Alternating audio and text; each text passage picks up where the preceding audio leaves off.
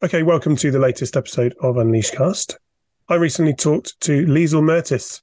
Liesel is a consultant, writer, speaker, and host of the Handle with Care podcast, helping you keep your employees engaged through all of the disruptive life events that 2023 and beyond is going to throw at us. It's a very interesting conversation where we talk about the idea of soft skills being human skills, how important these are in the workplace today and will be in the future, what the four day working week says about your boss's empathy, and plenty more besides. I really enjoyed talking to Liesel. She's got some amazing ideas about how we can centralize empathy in the workplace. And we also touch on other things she's got coming up, possibly for another conversation in the future with Unleashcast. But for now, please do enjoy my conversation with Liesel Mertes. I'm calling you an empathy expert. Does that sound fair? I will receive that expert uh, in empathy title. It's something that I see the impact in the workplace and in people, and I love to train and facilitate on. Yeah, it, it's certainly an area, a discipline which is gaining prominence, and people are kind of realizing that these things, soft skills, I mean, I guess they're called soft skills, but people have other names for them, uh, seem to be becoming less of a nice to have, I would say. Um, but I do have a question about empathy specifically. And um, how do you prove the ROI on empathy? I'm sure you get asked this quite a lot.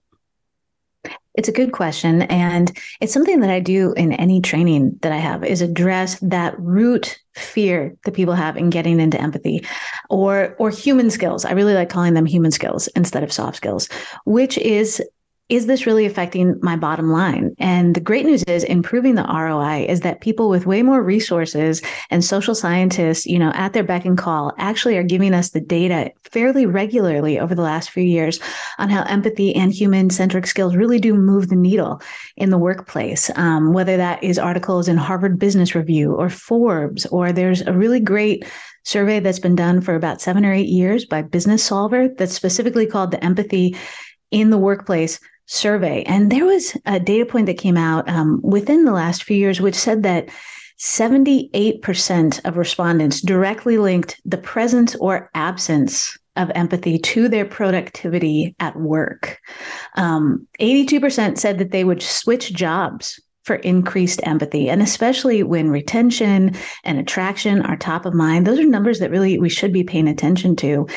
And one of the most interesting things actually about that 76% uh, that said that they would tie empathy to their productivity. It was only 50% of surveyed executives actually agreed with that. So I think what we're seeing more and more is this groundswell movement that yes, there is an ROI. Yes, it does motivate people, and that there's a disconnect between what people who are um, like just in the masses of the workplace are saying and what executives are ready to acknowledge about how this really does affect the business of business.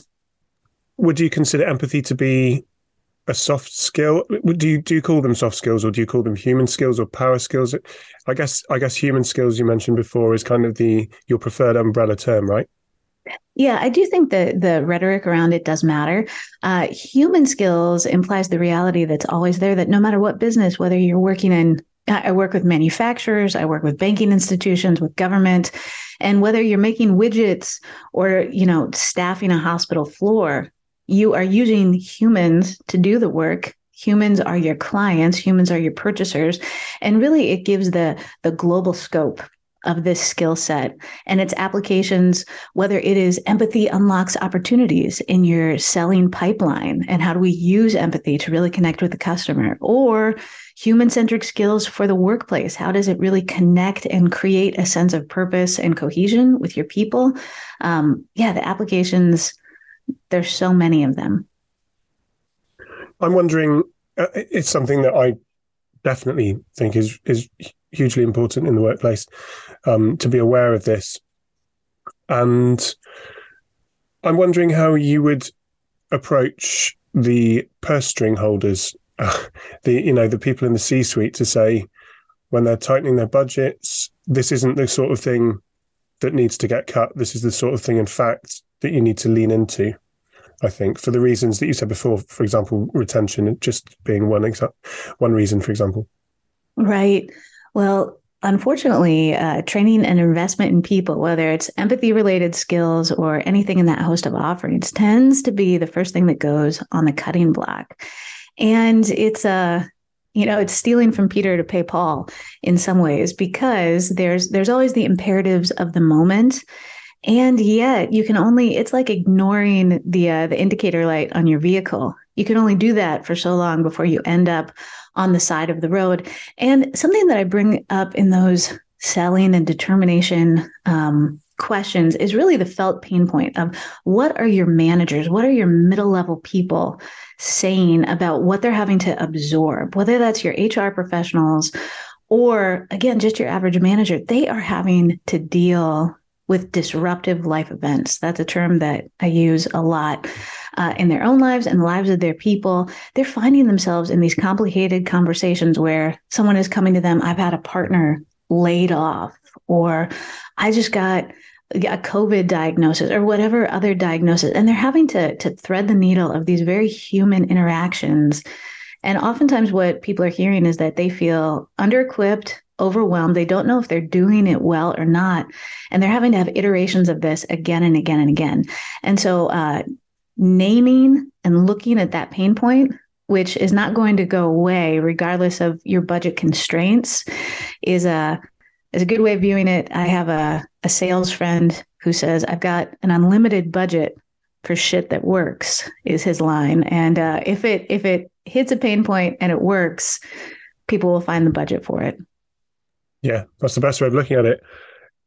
I'm uh, I'm going to take a left turn slightly here for my last question, but it was something that's just been on my mind in the last couple of days through conversations with other people. But there's been a really long study um, in the UK about the four day work week and the implications of uh, that in terms of retention. Obviously, employees uh, like it for better work life balance, mental health retention even productivity reasons. The most interesting stat to come out of the most recent uh, kind of uh, tranche of, of research was that 92% of employers are going to continue this pilot scheme uh, to see how it goes. And a, and a further third of those 92 are going to make it policy immediately. So, mm. do you think that um, introducing that idea in your work is an immediate show of empathy. Do you think? Do you think that's something that plays into the work that you do? Or do, are you hearing about it in in the, the, the people that you work with in, in a slightly different market to where we are? It is definitely a different market as uh, it's much more geographically disparate. And especially in the US, uh, we don't have the same sort of like uh, government led initiatives with purpose and policy that have trickled down. So I, it's a different sort of a conversation because it's much more of like a, an individual company. But I think it's acknowledging the reality that giving people the gift of their time back, especially as they're dealing with disruption, is one of the primary levers that we can pull in the workplace. And whether that is we are giving you another day in your schedule, that can be huge. Or you know, I have a favorite manager here in town who talks about anytime someone's going through disruption, she just goes through their schedule and looks at all of the unnecessary meetings that could just be emails or that could be redeployed. And she says, when someone's going through something hard, I give them back the gift of their time in those moments. So I think that acknowledgement is huge. If you are giving people an extra day in their week, but you still are not skilling up your managers to be able to give focused, human centric care, though, that can be an empty gesture in and of itself. Um, anytime I work with companies, I always ask them who who supports you in your times of stress, or who would you want to, and in friends, families, um, your supervisor, your colleagues, HR is always listed there, and there has not been a single survey over three years where HR has broken like 5% of respondents saying that they want the HR department to support them. And that's not a knock to HR. I get to work with HR people all the time, but it's this acknowledgement that when people are going through really hard, disruptive life events, they want their managers and teammates to have a basic skill set to be able to be supportive to them. And so I love partnering things like like structural movements of maybe shortening work week, giving back more time, with really equipping people for skills in the moment to be able to give support when it matters most instead of freezing or you know giving some platitude or telling people to cheer up or changing the subject which are all the pivots that we do when we're uncomfortable. Uh, Liesel thank you so much for your time today.